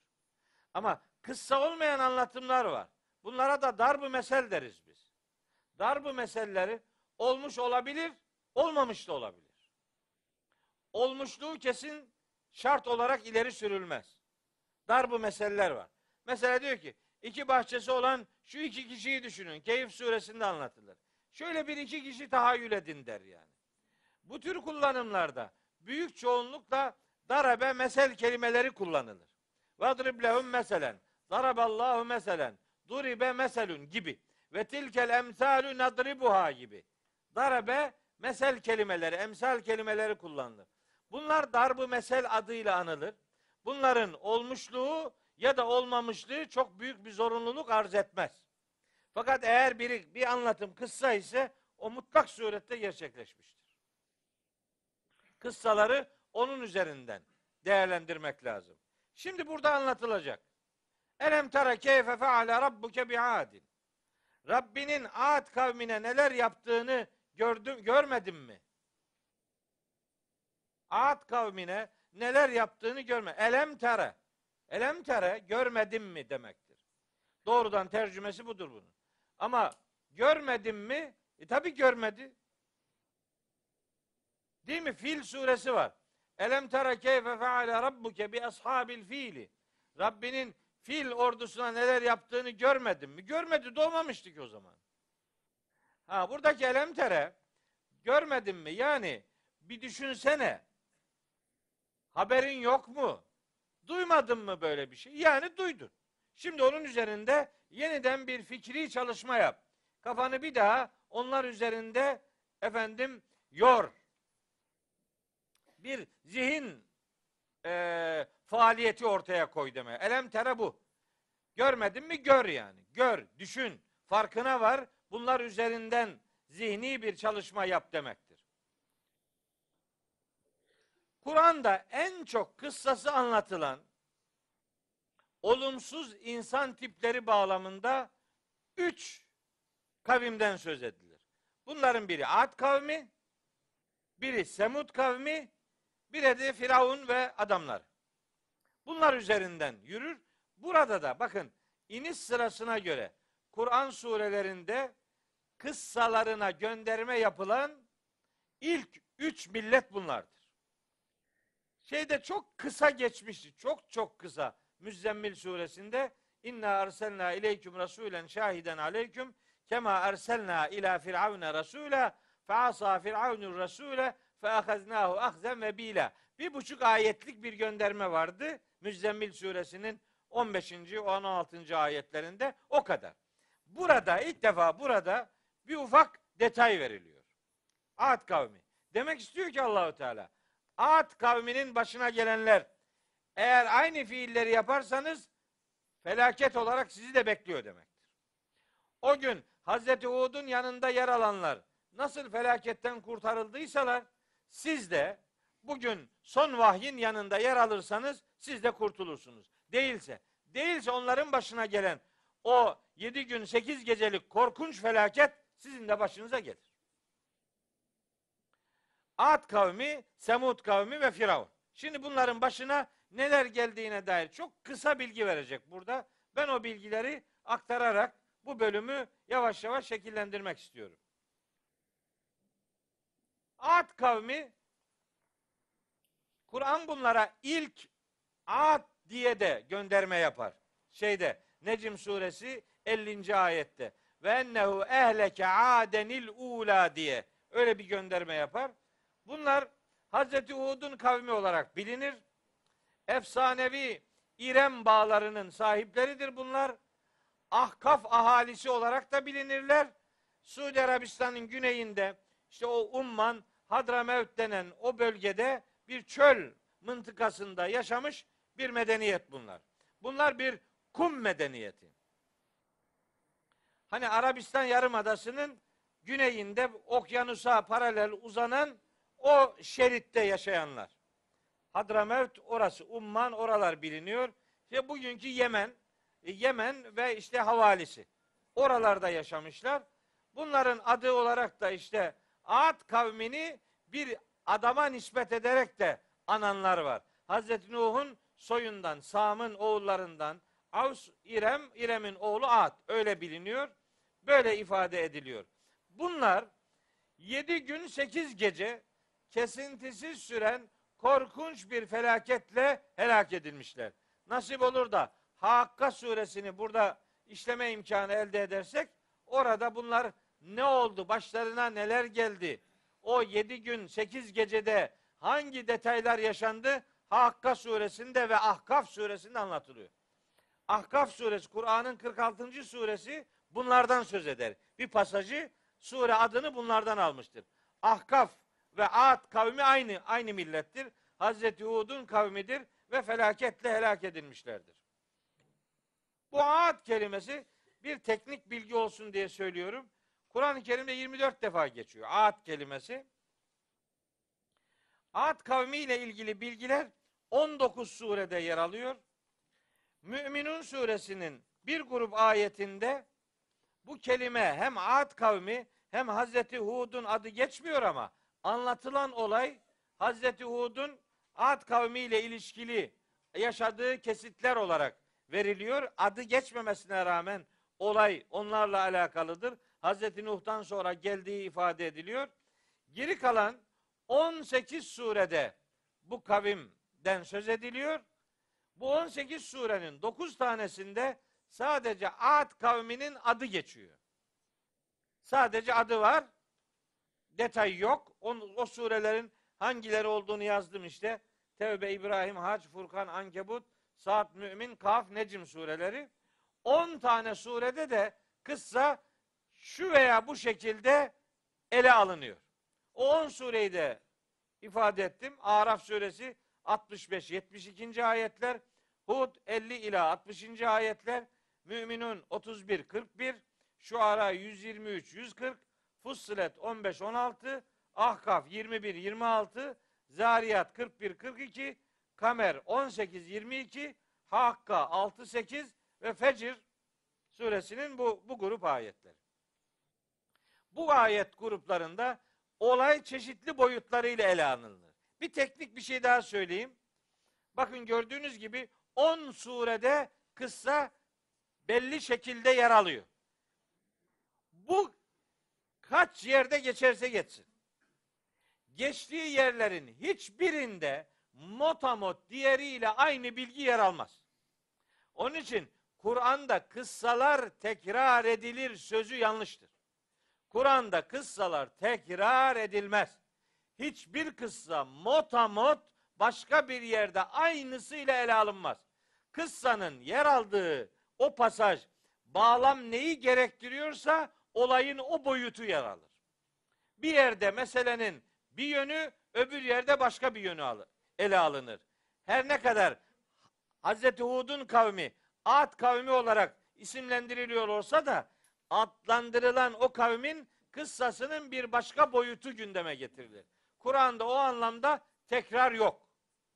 Bir başka boyutu gündeme getirilir. Onu öyle görmek lazım. Mesela 19 surede yer almasına rağmen bu kavimle alakalı İrem kelimesi sadece burada geçer.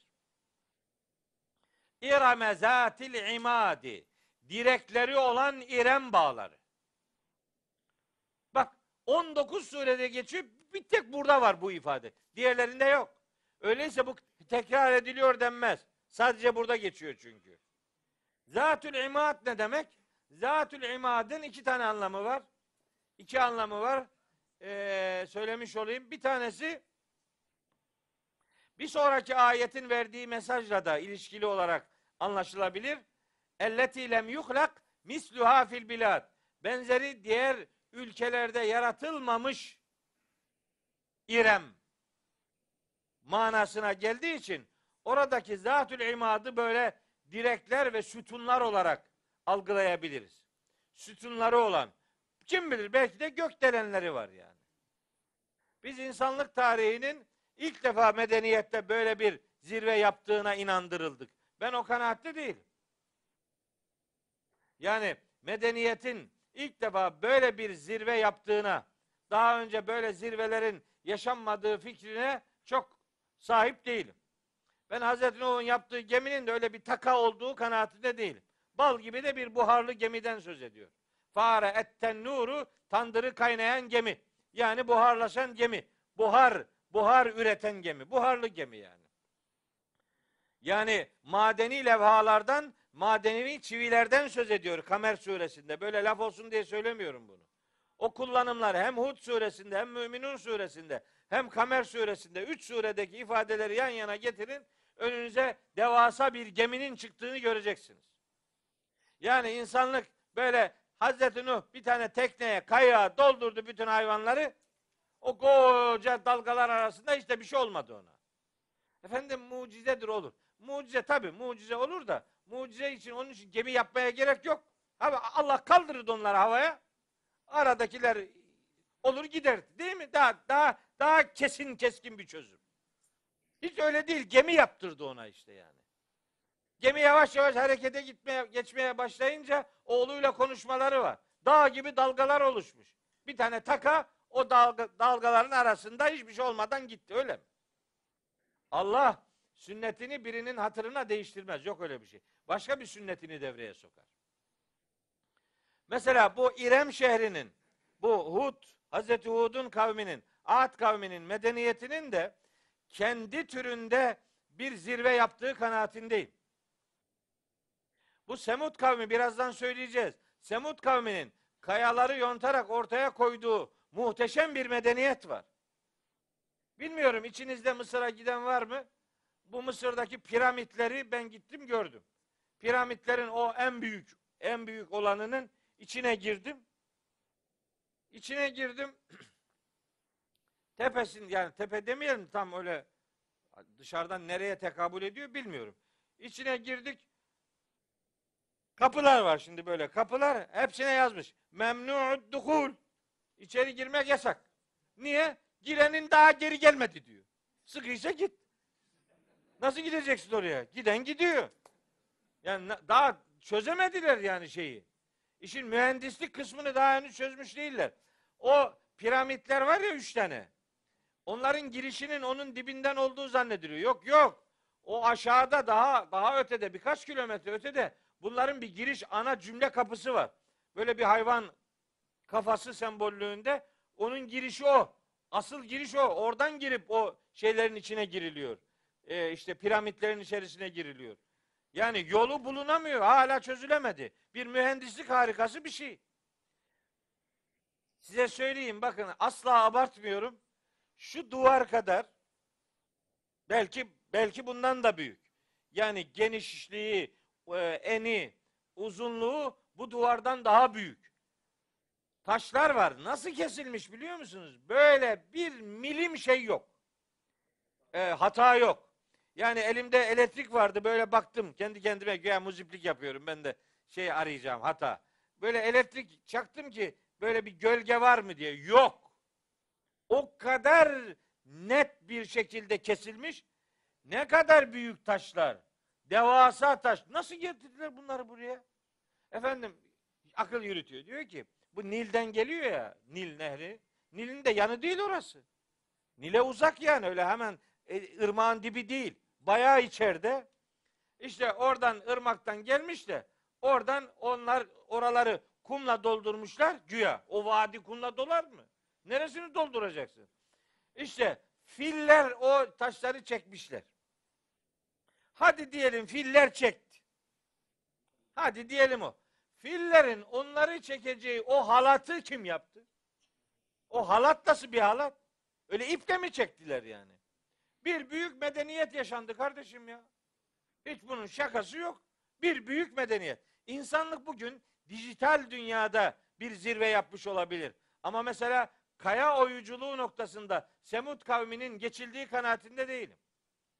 Kum medeniyeti oluşturma noktasında Ahkaflıların, İrem şehrindeki o sütunların, o muhtemelen gökdelenlerin henüz geçildiği kanaatinde değilim. O başka bir medeniyetti. Ve insanlığın medeniyet noktasında birkaç defa zirve yaptığı kanaatindeyim. O Mayaların, o Azteklerin tapınaklarını gördünüz mü? O uzak doğudaki mabetleri gösteriyorlar. Yani insanın aklı hayali almıyor. Nasıl yapmışlar bunları? Yaptı işte. İlk defa bu medeniyet şimdi meydana geliyor değildir. Burada hata nereden kaynaklanıyor biliyor musunuz? Zannediliyor ki ilk insan Hazreti Adem zannediliyor ki değil o öyle. Yani e, tam o öyle yani. Tabii benim o konuda bir aykırı bir düşüncem var. Onu bilen bilir. Şimdi ondan sonra Kur'an-ı Kerim'de Adem'den sonra kimin adı var? Nuh'un. Hazreti Nuh'un adı var. Hazreti Nuh'tan sonra Hazreti Hud'un adı var. Zannediliyor şimdi Adem Aleyhisselam'la Nuh Aleyhisselam arasında bir de tarih vermişler. 70 sene var, 100 sene var, 30 sene var, bilmem böyle rakamlar var. Yok kardeşim ya. İnsanlık tarihi Kur'an-ı Kerim'e bakın. Hani sözün sırası geldi söyleyeyim. Kur'an-ı Kerim'de kıssası anlatılan peygamberler peygamberler tarihinin tamamı değildir. Kıssası anlatılan peygamberler var, anlatılmayanlar var. Ve Adem peygamberle Hazreti Nuh arasında ne kadar zaman geçtiğini biz bilmiyoruz. İkisi böyle baba oğul torun gibi değiller yani. Öyle bir yakın yakınlaşma söz konusu değil. Kim bilir ne kadar bin yıl geçmiştir ikisinin arasında. Peygamber kıssaları insanlık tarihinin özetidir. Eyvallah. Ama burada kıssası anlatılan peygamberler peygamberler tarihinin tamamı değildir.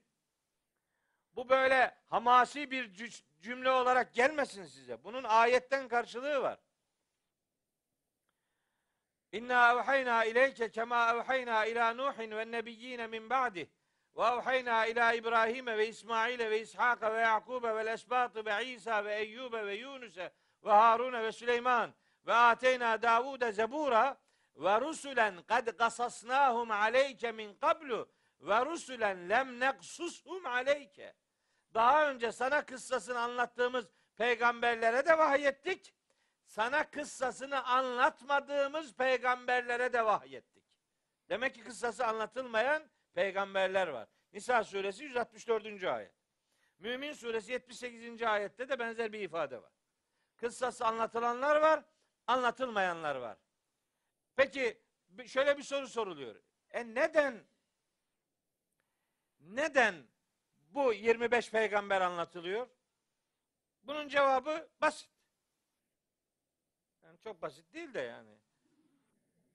Öyle diyelim. Nedir? Peygamberlerin sayısı. Peygamberimiz ne dedi? 24 bin veya 124 bin. Niye 24 üzerinden gitti? Peygamberimizin kendisi hariç 24 peygamberin adı var. O çokluk manası versin diye. 24 bin, 124 bin. Yani sayısı kalabalık. Kalabalıklık üzerinden yürüyün demeye getiriyor. Peki Nuh, İbrahim, işte İsmail, İshak, Yakup, Lut, Musa, Harun, Davud, Zekeriya, Yahya bu peygamberler aleyhimussalatü vesselam hepsine selam olsun. Bu peygamberler hep Orta Doğu'da yaşayan peygamberler. Niye bunların adı var da başka birinin adı yok? Çok kolay bunun cevabı. Şimdi diyelim ki Konfüçyüs peygamber olsa mesela ve Kur'an'da şöyle bir ayet gelse Vezkür fil kitabı Konfüçyüs İnnehu kâne sıddikan nebiyya dese Mekkeli müşrikler ne der? Derler ki lan Konfüçyüs diye birini duydunuz mu? Yok ben yalan konuşuyor işte. Yalanlayacaklar da Hazreti Peygamberi. Ama 28 peygamberin kıssası anlatıldı. Bir tanesine gıkını çıkartamadılar. Niye? Çünkü hepsinin kıssasını öyle ya da böyle biliyorlardı. Bunlar onların haklarında bilgi sahibi oldukları peygamberlerdi.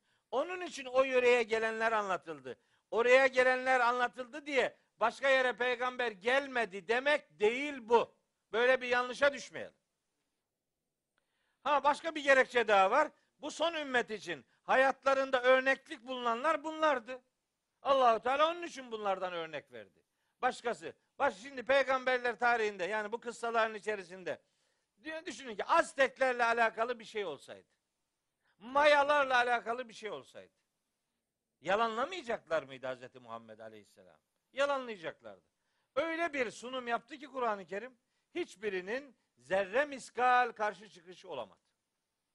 O itibarla meseleyi böyle tanımlamak lazım. Peygamberler tarihi burada sayılandan ibaret değildir. İki peygamber arasında da sanıldığı kadar öyle az bir zaman geçmiş filan değildir. Hazreti Adem ile Hazreti Nuh arasında ne kadar zaman geçtiğini bilmiyoruz kardeşim. Ve Hazreti Nuh'un yaptığı gemi de öyle herhangi sıradan bir taka filan değildi. Hazreti Nuh ile Hazreti Hud arasında ne kadar zaman geçtiğini de bilmiyoruz biz. Ve orada medeniyetlerin bir takım zirveler yaşamış olması gayet muhtemeldir. Bu İrem şehri bu anlamda zirve yapmış, insanlık tarihinin bir çeşit zirve yapmış örneklerinden bir tanesidir. İrem şehri. Sonra ha Zatül İmad. Biri işte böyle direkleri, sütunları olan manasına geliyor. Bir manası daha var bunun. O e, ikinci manası da şey. Hani yüksek binanın bir delili de şu ara 128 129 onu da yazdık işte onu okumadık. Bu zatül imad ifadesini adamların boylu postlu olması şeklinde yorumlayanlar da var. Yani İrem İrem şehri ellet zatil imad bu şehrin adamları böyle çok güçlü kuvvetli adamlarmış böyle. Hani de İzbandot gibi adam var böyle büyük adamlar. Peki bu yorumun delili var mı? Var. Araf suresi 69. Vezkuru izcaleküm hulefâ min ba'di adin min ba'di kavmi Nuhin min ba'di kavmi Nuhin ve zâdeküm fil halqi bestaten. Yaratılışta daha güçlü, daha geniş, daha hani böyle endamı biraz daha yerli yerince olan bir nesil geldi. O Hazreti Hud'un kavmidir. Şeyde Araf suresi 69. ayette geçiyor. Yani biri bu ayeti böyle yorumlarsa yüzde yüz yanlıştır demek durumunda değiliz. O da bir yorumdur, delili vardır. Ama bir sonraki ayet ile şu ara 128-129. ayetler buradaki zatül imadı daha çok bir medeniyet e, tecrübesi olarak almamız lazım geldiğini ortaya koyar. İşte etebnune bi kulli ri'in ayeten ta'besun ve tettehizune mesani'a. Mesani' demek böyle diyelim ki mimarisi, yapısı son derece güçlü, büyük binalar, mabetler anlamına geliyor yani. Güçlü binalar, böyle binalar yapmışlar. Biz onun için zatül imadı daha çok şehircilikle alakalı bir kavram gibi algılıyor ve manayı o anlamda biraz daha önceliyoruz diğer görüşe göre. Ama diğer görüşün de yanlış olmadığını ifade edelim.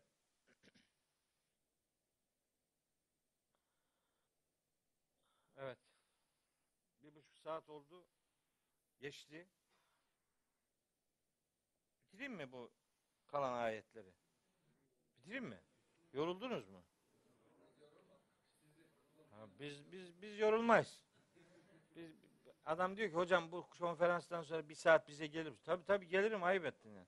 Ben zaten şey me- mekanik bir adamım zaten yani böyle şey elektronik çalışıyor. Tekleyecek bu kalp biliyorum bir gün küt diye götürecek bizi yani. Bu bu böyle çekilir mi? Bu nasıl bir tempo? Buna can dayanır mı? Adama gelemiyorum deyince ha kendini beğendi onun için gelmiyor diyor. Kendini beğenen namerttir. Yok öyle bir şey yani. Beğenmek neyin nesi? Ayıp bir şey yani. Bir Müslüman böyle bir kelimeyi aklının ucundan dahi geçirmez. Ama bir şeyin imkanı vardır. Da, Hocam bana bir, bir saat ayır diyor. Nasıl ayırayım ben mesela bir saat? Onun imkanı yok. Gözünü seveyim. Yok işte görüyorsun yani. Yoktan anlamıyor adam. Başka türlü yorumluyor. Canımı sıkıp duruyor yani. Evet. Semud kavmi. Onunla alakalı da az bir şey söyleyeyim. Ve Semude. Azgınlardan biri de bunlar. Semud kavmi. Ellezine cabus sahre bil vadi. Bu adamlar vadilerin içerisinde kayaları yontmuş adamlar. Kaya. Semud kelimesi bunlar su. Bu, bunların yaşadığı yerde Arabistan'ın kuzeyi. Yani şimdiki o şey e, Şam Irak havalisi yani Kuzey Arabistan. Oralarda Medaini Salih diye bilinen bir e, şey yöre. Oralarda yaşamışlar. Bunların suları çok azmış zaten belli. E, işte şi- şimdiki coğrafya itibariyle de bildiğimiz yer. Suları çok az olduğu için bu adamlar böyle kayaları yontarak su e, akışları sağlamışlar. Su arkları meydana getirmişler. Yani çok kıt su imkanları bulunmasına rağmen biliyor musunuz? Bunlarla alakalı kullanılan ifadelerde şu harika cümleleri görürsünüz. Bunların peygamberi Hazreti Salih'tir. Kavmin adı Semud'dur. Bunlarla alakalı burada bir sayım döküm yaptım gerçi. Bunlar da e, Semud kelimesi 26 defa geçiyor Kur'an-ı Kerim'de. 21 surede bunlarla ilgili bilgi var. Surelerin 10 tanesinde sadece isimleri geçiyor. 11 surede de detaylı bir şekilde haklarında bilgi veriliyor. O 11 surenin e, ve hangi ayetlerinin yer aldığını söyledim. Oradan bakabilirsiniz.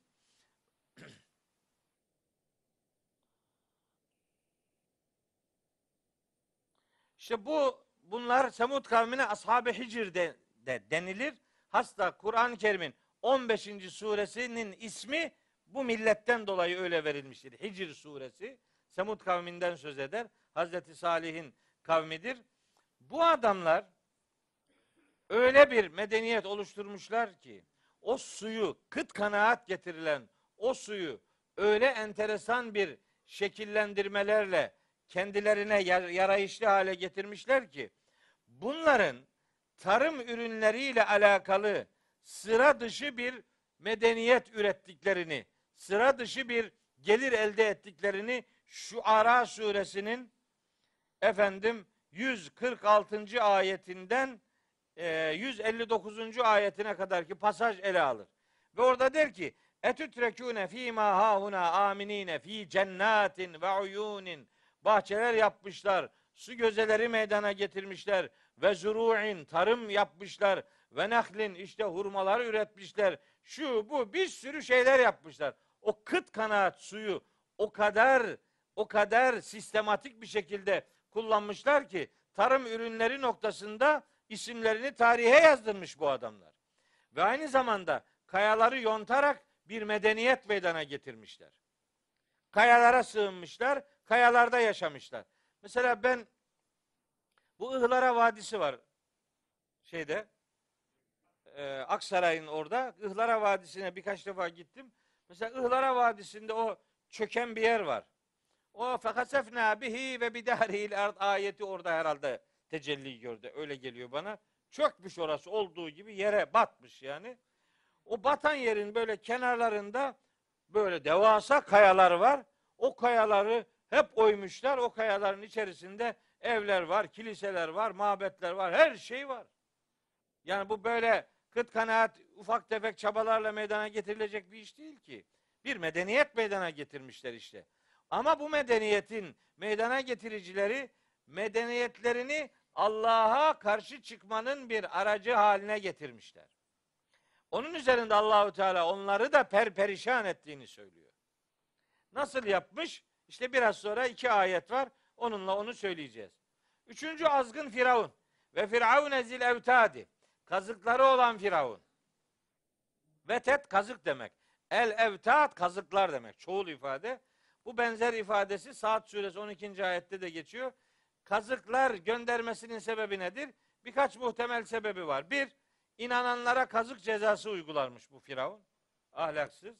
İkincisi, inananlara karşı zorbalık yaparmış. Bu kazıklar ifadesinin bir anlamı da zorbalık manasına geliyormuş. Üçüncüsü, el evtat bu adamın ekonomik, siyasi ve askeri gücü çok fazlaymış. Evtat kelimesi ekonomik, siyasi, askeri gücü karşılıyor diye yorumlayanlar var. Ve nihayet biraz önce söylediğim gibi piramitler kendince Allah'a meydan okuma aracı olarak Haman'a yaptırdığı işte o kule. Fevkidli ya Hamanu alettini sarhan. İşte bana bir kule yap diyor ey Haman. Lealli ettali'u ila ilahi Musa. Bu Musa'nın ilahına gidip ulaşayım. Ve inni ilahuzunnu minel kazibin. Gerçi onun yalan konuştuğunu biliyorum ama sen gene de bana bir kule yap. E yalan konuşuyorsa kule ne yaptırıyorsun yani? Çok zeki ya işte. Onun o kuleciliği de evtat manasını alabilir. Piramitler de o evtat manasını alabilir. Bu 5-4 anlamın hangisi bence daha doğrudur? Piramit kısmı daha doğrudur. Çünkü önceki iki medeniyetin de şehircilik anlamında özelliklerine gönderme yapıldığı için buradaki evtadı da piramitler olarak algılamak durumundayız. Kendilerince Allah'a meydan okuyorlardı. Biri işte Ahkaf medeniyetiyle, biri Kaya medeniyetiyle, biri de piramit medeniyetiyle Allah'a meydan okuyorlardı. Ve bu adamlar ne yapmışlardı? Ellezine tagav fil biladi. Bunların hepsi bulundukları şehirlerde azgınlık yapmışlardı. Zorbalık yapmışlardı. İnanca ve inananlara hayatı zindan etmeye gayret etmişlerdi. Fekteru fihel fesade. Bulundukları ülkelerde fesatlık yapmışlar, bozgunculuk yapmışlar. İnsanlara huzur vermemişler. Her türlü fesadı ortaya koymuşlar. Fesabbe aleyhim rabbuke sevta azabin. Bu yüzden Rabbin onların üstüne azap kamçılarını göndermişti. Birini korkunç görüntüyle bir grubu helak etmiş, öbür grubu korkunç bir kasırgayla helak etmiş. Firavun ve adamlarını da denizde boğarak helak etmişti. Sevta azap her birinin hak ettiği türden bir azap kamçısı manasına geliyor. Allah'a meydan okuyanların akıbeti kainattaki tabii güçlerin devreye girmesiyle bir hezimettir, yok oluştur. Hepsi azabın kendi payına düşenini almışlar ve helak edilmişlerdi. İnne rabbeke lebil mirsadi. Ey muhatap, iyi bil ki Rabbin sizi de gözetlemektedir. Sakın ha bir yanlışlık yapmayasınız. Allah herkesi, her şeyi gözetlemektedir. Hak edene hak ettiğinin karşılığını tam olarak verir. O itibarla bu kıssalarda anlatılan üç azgının üçünün de sonunun felaket olduğunu düşünerek tavrını, tercihini peygamberlerden yana belirleyen yiğitlerin safında yer alma erdemine ulaşma noktasında bu kıssaları okumak ve bunları böylece anlamak durumundayız. Rabbim kıssaları doğru okuyanlardan ve hayatında olumsuzları değil, olumluları örnek edinen yiğit kullarından eylesin diyor. Bir sonraki derste surenin kalan kısmını bitireceğimizi inşallah beyan edeyim. Böylece hepiniz Allah'a emanet olun. Allah yar ve yardımcınız olsun.